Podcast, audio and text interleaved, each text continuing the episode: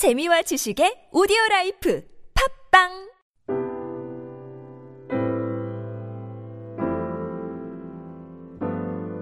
오늘의 본문은 요한복음 21장 15절로 25절까지입니다. 말씀은 서석훈 목사님께서 전해 주시겠습니다.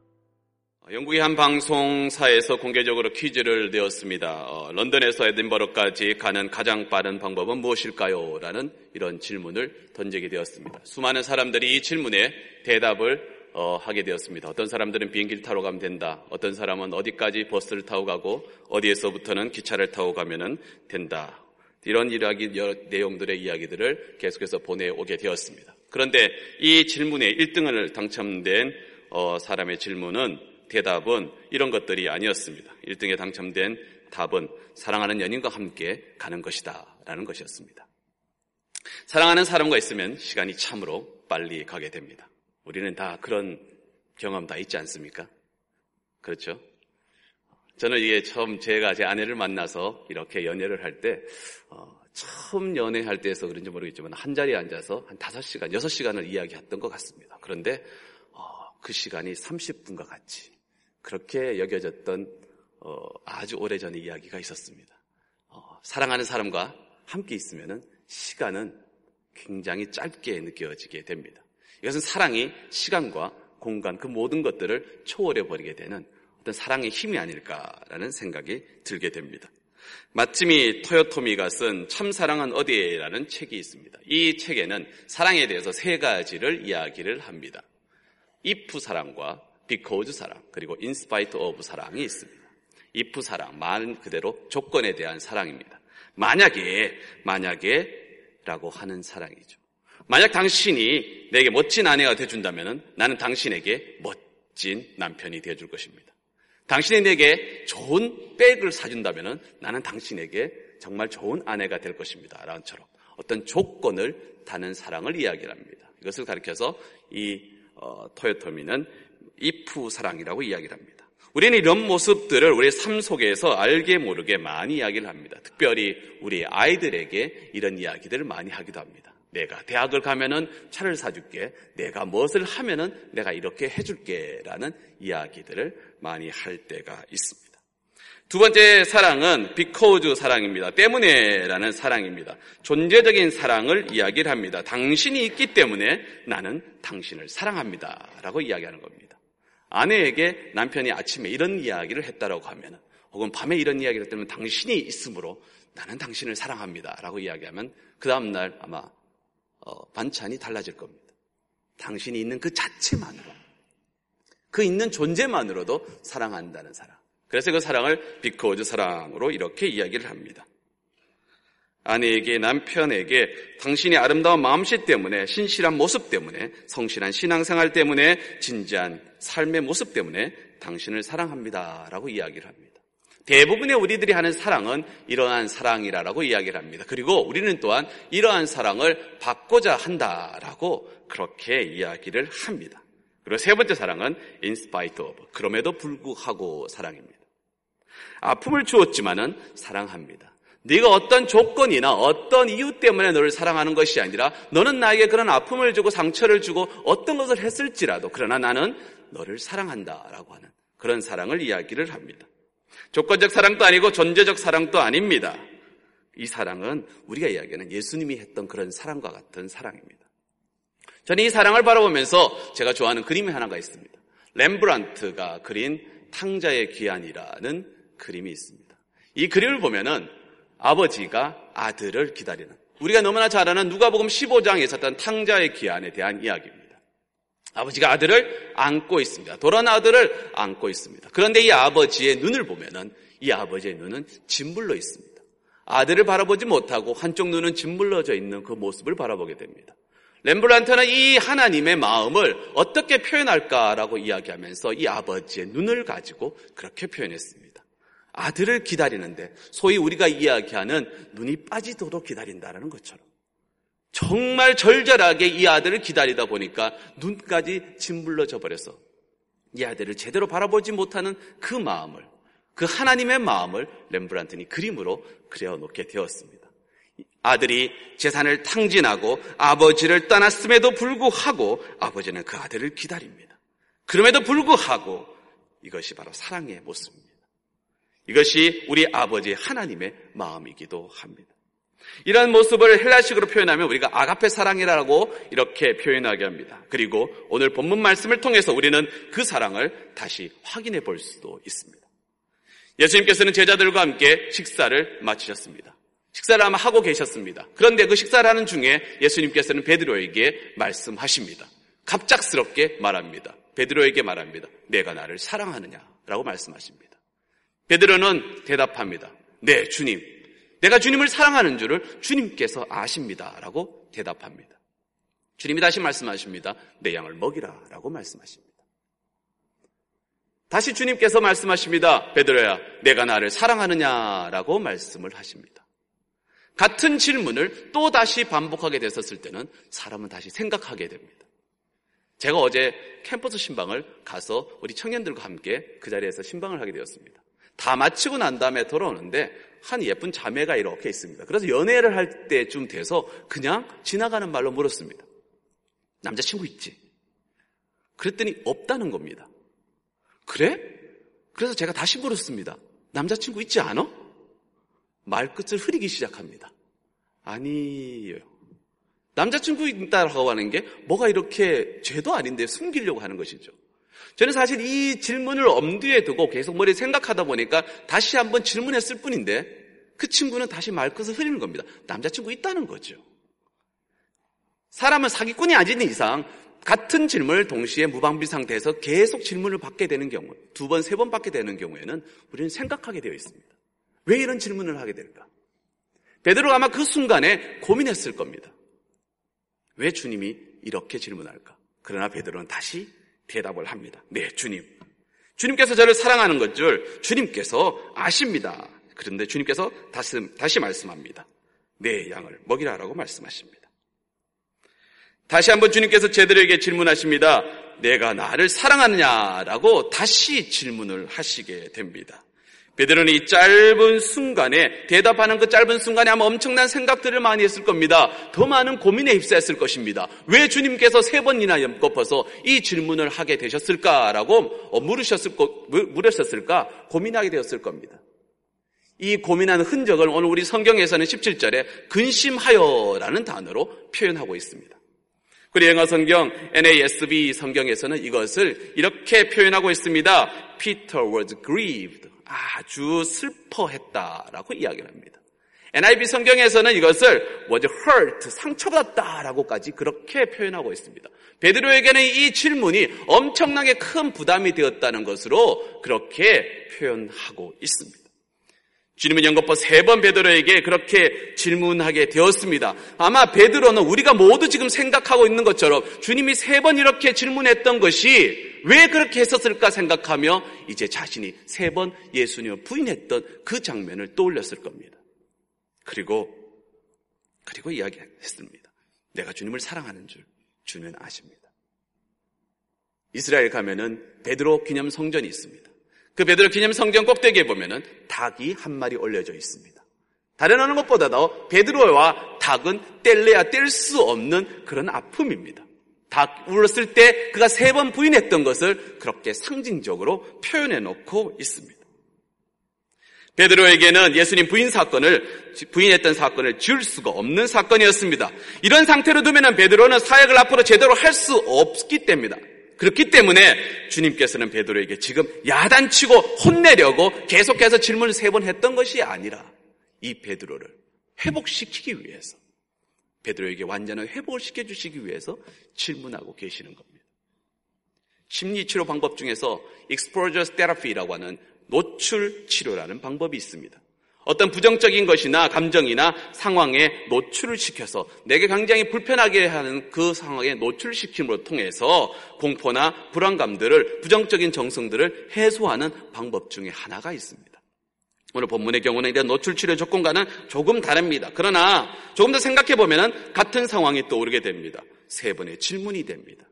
세 번의 부인이 떠오르게 됩니다. 베드로 스스로에게 주님을 사랑합니다. 저는 주님을 사랑하는 베드로입니다. 라는 것을 주님께서는 다시 확신시켜 주시기 위해서 베드로에게 이런 질문을 했던 겁니다.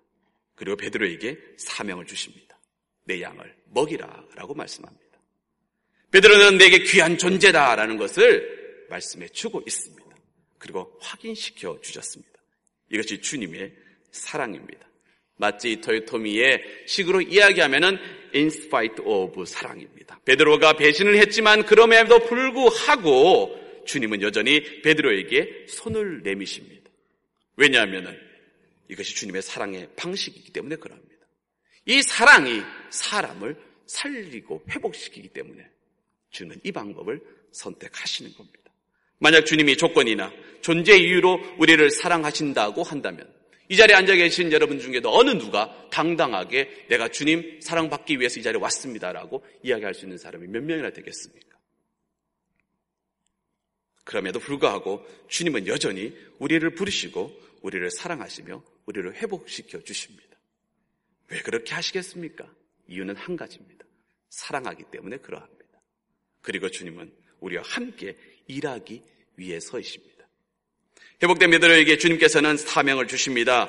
양을 먹이는 것 외에 18절에 그의 운명에 대해서 말씀하십니다. 18절에 이렇게 말씀합니다. 내가 진실로 진실로 내게 이르노니 내가 젊어서는 띠, 스스로 띠띠고 원하는 곳으로 다녔거니와 늙어서는 내 팔을 벌리니 남이 내게 띠를 띄우고 원하지 아니하는 곳으로 데려가리라. 이렇게 주님은 베드로에게 베드로의 운명에 대해서 말씀하십니다. 19절을 통해서 이 말씀 베드로가 어떻게 죽을 것인지에 대한 것인 것을 주석을 하고 있습니다. AD 90년 클레멘트라는 사람이 있습니다. 이 사람은 고린도 교회에 편지를 쓰면서 베드로가 어떻게 죽었는지에 대해서 기록하고 있습니다. AD 64년 로마의 황제 당시에 네로 황제가 있었을 때에 베드로는 로마에서 순교하게 됩니다. 그리고 베드로는 그 스스로가 이야기를 합니다. 나는 거꾸로 십자가에 매달려서 죽겠다라고 이야기하며 그렇게 십자가에 못 박혀 죽었다라고 기록하고 있습니다. 이 세계에 있는 변증가인 터툴리안도 동일하게 이 사건에 대해서 기록하고 있습니다. 주님께서는 베드로의 운명을 말씀하신 이후에 다시 베드로에게 말씀하십니다. 나를 따르라라고 말씀하십니다. 이것은 베드로에게만 주신 말씀이 아니라 오늘 우리에게 모두 동일하게 주시는 말씀입니다. 나를 따르라 라고 말씀하십니다. 쉬운 말인데 이 두 단어 너무 쉬운 말인데 이 두 단어의 무게가 우리에게 너무나 크게 다가오게 됩니다. 그래서 우리는 그 이 두 단어를 따르는데 참 이유가 많이 있습니다. 무엇 때문에, 무엇 때문에, 무엇 때문에 안 된다라고 이야기를 합니다. 베드로도 그랬던 것 같습니다. 그는 핑계는 되지 않습니다. 그러나 다른 사람의 것에 궁금해졌습니다. 우리가 우리의 것에 내 것에 집중하지 못한다는 것은 다른 사람에게 궁금하다는 것은 내 것에 집중하지 못하기 때문에 그러합니다. 베드로는 자신의 죽음과 운명, 사명을 받은 이후에 주님께서 사랑하시는 제자 요한의 운명도 궁금했습니다. 그래서 물었습니다. 이 사람은 어떻게 되겠습니까? 라고 물었습니다. 제자의 수, 제자들의 수장으로서 그 어린 제자가 궁금해서 동료가 걱정돼서 그렇게 물을 수도 있습니다. 그런데 이 주님의 단호한, 단호한 대답을 볼 때는 그렇지 않습니다. 22절에 주님께서 이렇게 말씀합니다. 내가 무슨 상관이냐? 너는 나를 따르라. 라고 그렇게 말씀합니다. 저는 이 말씀을 묵상하면서 두 가지를 생각하게 됩니다. 첫 번째는 우리 모두에게 주님께서 각자 분량대로 사명을 주셨다라고 하는 겁니다. 내가 무슨 상관이냐는 말씀은 베드로에게 사명을 주셨는데 왜 다른 사람에게 신경을 쓰느냐라고 하는 겁니다. 주님께서는 이미 마태복음 25장 달란트 비유를 통해서 우리에게 이것을 말씀해 주셨습니다. 우리가 너무나 잘 아는 비유이지 않습니까? 한 달란트 받은 사람, 두 달란트 받은 사람, 다섯 달란트 받은 사람들이 있습니다. 이 달란트 비유의 목적은 달란트를 몇 개 받았냐는 것이 중요한 게 아닙니다. 그것을 얼마나 남겼느냐가 중요한 이야기입니다. 그런데 우리는 남겼느냐에 포커스를 맞추는 것이 아니라 우리의 삶은 몇 개 받았느냐에 자꾸 집중하고 있습니다. 내가 몇 개 받았느냐? 너는 어떤 은혜를 받았느냐? 너는 어떤 것을 가지고 있느냐?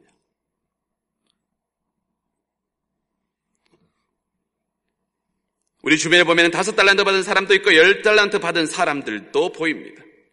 그들과 비교하면 내가 받은 달란트가 너무 초라하게 보이게 됩니다. 비교하는 병에 걸리게 되면 온전하게 성장할 수가 없게 됩니다. 내가 가진 보배를 모르고 계속해서 다른 것만 쳐다보기 때문에 주님을 닮아가는데 실패하게 되어버립니다. 윌리엄 허스트라는 사람이 있습니다. 20세기 초에 영국의, 미국의 저널리즘사에서 중요한 인물이기도 합니다. American newspaper를 운영하면서 그는 많은 돈을 벌었습니다. 아주 편집장으로서 굉장히 똑똑한 사람입니다. 그런데 이 사람에게 굉장히 어리석, 어리석은 에피소드가 하나 있습니다. 골동품 수집에 이 사람은 열, 열, 열, 골몰했던 사람입니다. 많은 돈을 가지고 많은 골동품들을 수집했습니다. 어느 잡지를 보다가 보니까 유럽에서 쓰는 도자기 하나가 있었습니다. 그 도자기에 매료돼서 이 도자기를 찾기 위해서 수소문을 했었습니다. 유럽도 여러 번 왔다 갔다 하면서 이 도자기를 찾으려고 했는데 행방을 알 길이 없었습니다. 조금 시간이 지난 후에 어느 잡지에서 나타나는데 이 도자기가 미국 사람에게 팔렸다라는 기사를 접하게 되었습니다. 그리고 그는 그 잡지사를 찾아가서 누구에게 어, 팔렸는지 이름을 확인할 수 있느냐라고 물었습니다. 그런데 공교롭게도 그 이름은 자신의 이름이었습니다. 그니 도자기를 찾기 위해서 3년간 허비하게 되었습니다. 자신의 집에 이미 3년 전에 그 도자기를 사놓았었습니다. 그런데 그것에 대해서 신경 쓰지 않고 이 도자기를 찾는 데만 혈안이 되어 있었다라고 하는 겁니다. 내가 있는 것을 확인했다라고 하면은 다른 사람의 것에 관심을 갖지 않고 내 것에 좀 더 집중했었다라고 하면은 그런 시간을 허비하지 않았을 것인데 그는 3년이라는 어리석은 시간을 이 도자기 하나 찾는데 허비하게 되었습니다. 이미 자신이 갖고 있는데 말입니다. 우리는 이러한 실수를 하게 됩니다. 하나님께서 우리 모두에게 각자에 맞게 은혜를 주셨습니다. 각자에게 귀한 달란트를 주셨습니다. 어떤 사람에게는 말을 잘하는 달란트도 줬고 어떤 사람에게는 말을 잘 듣는 달란트도 주셨습니다. 어떤 사람에게는 믿음의 달란트도 주셨고 어떤 사람에게는 조직을 잘 운영하는 달란트도 주셨습니다. 어떤 사람은 분위기를 잘 띄워주는 달란트도 있을 것이며 어떤 사람 묵묵하게 잘 따르는 달란트도 주셨습니다. 또 어떤 사람에게는 그 모든 것들을 주신 분도 있습니다. 이것은 이 내게 주신 그 탈란트에 집중할 때, 그 은혜에 집중할 때에 하나님께서 내게 주신 사명을 잘 감당할 수 있게 되는 겁니다. 내 것에 집중하지 않고 다른 사람의 것을 바라보게 되면은 단지 시간을 허비하게 된다라고 하는 겁니다. 그렇기 때문에 주님께서 말씀하십니다. 너와는 무슨 상관이 있느냐라고 이야기를 합니다. 두 번째, 성도가 주신 은사에 감사하며 주어진 사명에 최선을 다해야 한다는 것을 생각해 보게 됩니다. 주님께서 다시 말씀하십니다. 너는 나를 따르라 라고 이야기를 합니다. 내게 무슨 상관이 있느냐? 너는 나를 따르라 라고 이야기합니다. 다른 사람에게 신경 쓰지 말고 너는 나를 따르라고 말씀하십니다. 내게 받은 사명을 잘 감당하는 것이 중요하다라고 하는 말입니다. 우리 몸에는 각자의 지체가 있습니다. 각 지체가 제 역할을 잘하지 못할 때 문제가 발생하게 됩니다. 혈압도 높아지게 되고 당뇨도 오게 되고 여러 가지 문제들이 이렇게 발생하게 됩니다. 저는 교회도 그렇다고 생각합니다. 각자의 사명을 맡은 성도들이 각자의 역할을 해야 됩니다. 우리에게 주어진 직임에 최선을 다해야 됩니다. 교회의 힘이 어디에서 나옵니까? 교회의 힘은 건물에서 나오는 게 아닙니다. 교회의 힘은 예산에서 나오는 게 아닙니다. 교회의 힘은 예수를 따르는 성도들이 많았을 때에 그 교회가 힘이 있게 되는 줄로 믿습니다. 한 사람, 한 사람이 교회가, 교회는 한 사람을 이루어지는 것이 아닙니다. 우리는 교회를 가리켜서 공동체라고 부릅니다. 여러 사람들이 다수가 존재한다는 것을 의미합니다. 그렇다면 그 다수의 공동의 목표는 바로 예수님을 따르는데 최선을 다해야 되는 것입니다. 저는 이 교회의 목표를 생각하며 교회를 생각할 때마다 마가복음 2장의 어, 중풍병자의 비유를 떠오르게 됩니다. 중풍병자의 비유를 보면은 늘 교회를 생각하게 됩니다. 거기는 네 명의 친구가 중풍병자 친구를 어, 상을 올려서 데리고 오게 됩니다. 지붕을 뚫어서 이 친구를 내리게 됩니다. 그리고 이 친구를 다 내릴 때 저는 이 모습 속에서 교회를 바라보게 됩니다. 네 명의 친구들이 기둥 위에서 줄을 잡고 친구를 내릴 것입니다. 만약에 그 중에 한 사람이라도 자기의 자금 직임에 최선을 다하지 못한다면 조금이라도 방심하게 된다면 병 고치러 왔던 이 친구는 떨어져서 오히려 더 큰 병을 얻게 될 수도 있을 것입니다. 네 사람은 아마 호흡을 마치고 눈빛을 교환하면서 천천히 천천히 내릴 겁니다. 하나 둘 하면서 이 가운데 있었던 이 중풍병자 친구를 위해서 천천히 천천히 이것을 내리게 됩니다. 그리고 주님 앞에 왔었을 때 이 중풍병자는 죄의 사함을 받게 되고 그는 병의 치료함을 얻게 되는 겁니다. 이것이 교회의 모습입니다. 많은 사람들이 서로가 서로를 호흡을 맞추고 내가 가진 것을 조금 줄이고 혹은 내가 가진 것을 조금 더 올림으로 통해서 서로 균형을 맞춰가면서 서로 서로가 배려하는 것입니다. 이것이 주님을 따르는 모습이기도 합니다. 저는 네 명의 친구의 모습들이 사명을 가진 성도의 모습이라고 생각하게 됩니다. 이러한 모습이 우리의 모습이어야 합니다. 내가 가진 힘을 마음껏 휘두르는 것이 아니라 조금 줄여가면서 배려하고 약한 자를 위해서 처음 믿는 자를 위해서 서로 서로 배려하고 나아갈 때에 그리고 그 모습을 주님을 따라가는 모습으로 맞춰갔었을 때에 그때에 교회가 힘이 있고 교회가 능력이 있는 줄로 믿습니다. 저는 우리 연합교회가 그런 모습이 되기를 소망합니다. 주님께서 말씀하십니다. 너는 나를 따르라 라고 말씀하십니다. 비교할 필요가 없습니다. 내게 주신 은혜에 집중하면서 주님을 따르는 저와 여러분의 삶이 되기를 주님의 이름으로 축원합니다. 오늘 큐티 나눔은 우리 김조한나 집사님께서 큐티를 나눠주시겠습니다.